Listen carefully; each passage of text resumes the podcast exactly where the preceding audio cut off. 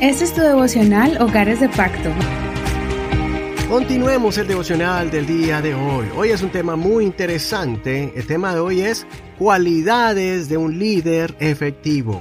Y lo vamos a estudiar en Números capítulo 27, desde el verso 12 al 23.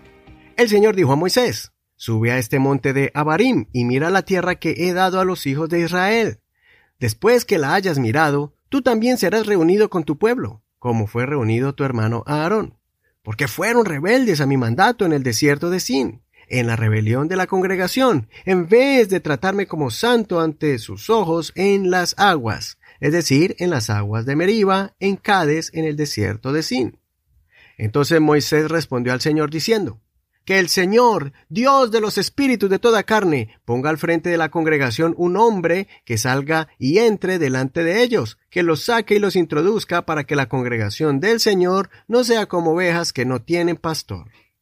Luego el Señor dijo a Moisés, Toma Josué hijo de Nun, hombre en el cual hay espíritu, y pon tu mano sobre él.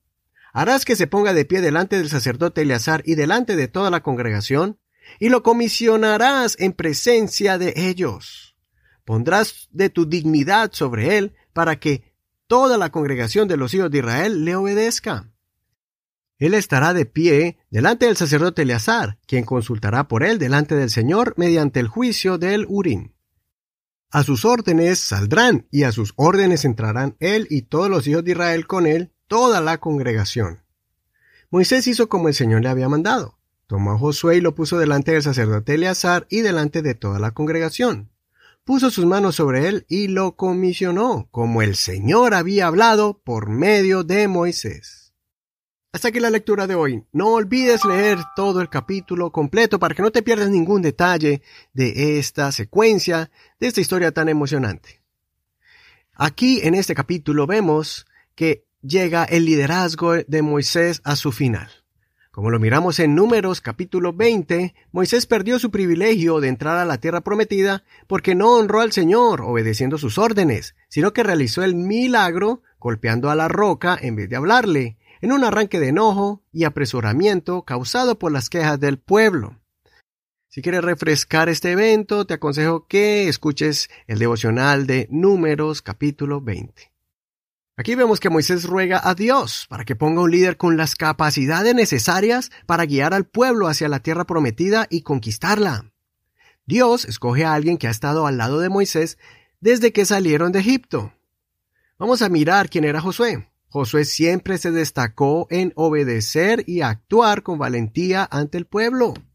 Fue el comandante del primer enfrentamiento militar cuando salieron de Egipto contra los amonitas acompañó voluntariamente a Moisés hasta el monte de Dios cuando fue a recibir las tablas de la ley, y lo esperó todo el tiempo hasta que Moisés descendió. Josué prácticamente fue el guardaespaldas de Moisés, cuidándolo en todo tiempo y acompañándolo. Cuando Moisés salió o salía fuera del campamento para entrar a la presencia de Dios, Josué iba siempre con él y lo esperaba hasta que terminaba de hablar con el Señor y aún se quedaba cerca a la entrada, vigilando el tabernáculo y contemplando la presencia de Dios, esa nube que se manifestaba de forma sobrenatural sobre el tabernáculo. Eso lo encontramos en Éxodo capítulo 33, verso 11. Entonces el Señor hablaba a Moisés cara a cara como habla un hombre con su amigo. Después regresaba Moisés al campamento, pero el joven Josué, hijo de Nun, su ayudante, no se apartaba de la tienda. Pienso que Josué para este tiempo ya había desarrollado una relación muy cercana con Dios. Podía ver y sentir la presencia de Dios y meditaba constantemente en su ley y sus promesas. Había establecido una relación con Dios muy fuerte. Josué se convirtió en una figura visible e importante en medio del pueblo como un joven guerrero, valiente y esforzado, un líder entregado al servicio de Dios y del pueblo. Además, era uno de los dos únicos líderes sobrevivientes que salieron de los que salieron de Egipto y sabía perfectamente el proceso por el cual Israel había pasado y sería un testigo fiel y con autoridad para guiar, corregir y aconsejar a la nueva generación. Ningún otro líder se había destacado entre el pueblo como Josué. Es por eso que Moisés obedece al Señor y lo presenta ante el pueblo, transfiriendo autoridad y honor a Josué. ¡Qué momento tan emotivo!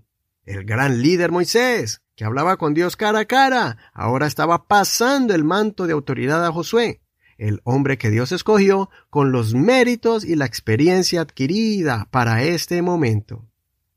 Sigamos el ejemplo de Josué, un joven que no estaba buscando posiciones ni aplausos de la gente. Siempre se mantuvo cerca de alguien experimentado, alguien que podía enseñarle grandes cosas. Siempre estuvo cerca de la presencia de Dios, se mantuvo alejado de escándalos inmorales, de personajes de mala influencia, de actos de rebeldía, y siempre mantuvo firmes sus convicciones, aunque la mayoría hiciera lo contrario.